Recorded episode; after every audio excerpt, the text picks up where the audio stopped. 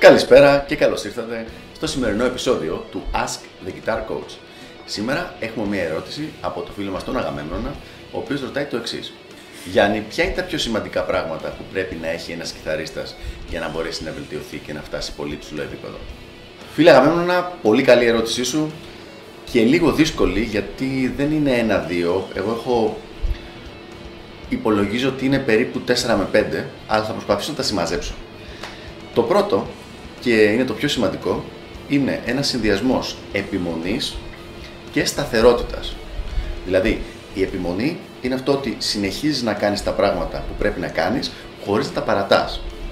Δεν, δεν σου βγαίνει η διάθεση να τα παρατήσεις ή και ακόμα και αν σου βγει η διάθεση δεν τα παρατάς. Η σταθερότητα είναι ότι συνεχίζεις να κάνεις τη δουλειά που έχεις αποφασίσει να κάνεις σταθερά κάθε φορά. Αυτά δύο μοιάζουν, αλλά δεν είναι ακριβώς το ίδιο πράγμα. Δηλαδή, αν έχεις βάλει ένα πρόγραμμα ότι θα κάνεις τις ασκήσεις σου για μισή ώρα την ημέρα κάθε μέρα, το να το κάνεις αυτό το πράγμα κάθε μέρα είναι μέρος σταθερότητας. Το να μην τα παρατήσεις είναι μέρος της επιμονής. Αυτά λοιπόν τα βάζουμε μαζί και είναι το ένα από τα δύο πράγματα για τα οποία θα μιλήσουμε σήμερα. Το πιο σημαντικό θα έλεγα ότι είναι αυτά τα δύο. Το επόμενο είναι το να έχεις πρόσβαση σε καλά coaching ε, υλικά. Δηλαδή στα σωστά πράγματα τα οποία θα σε βελτιώσουν. Το οποίο, όπως έχω ξαναπεί πολλές φορές, γίνεται πραγματικά μόνο με το να έχεις κάποιον εκπαιδευμένο και έμπειρο καθηγητή να σε καθοδηγεί.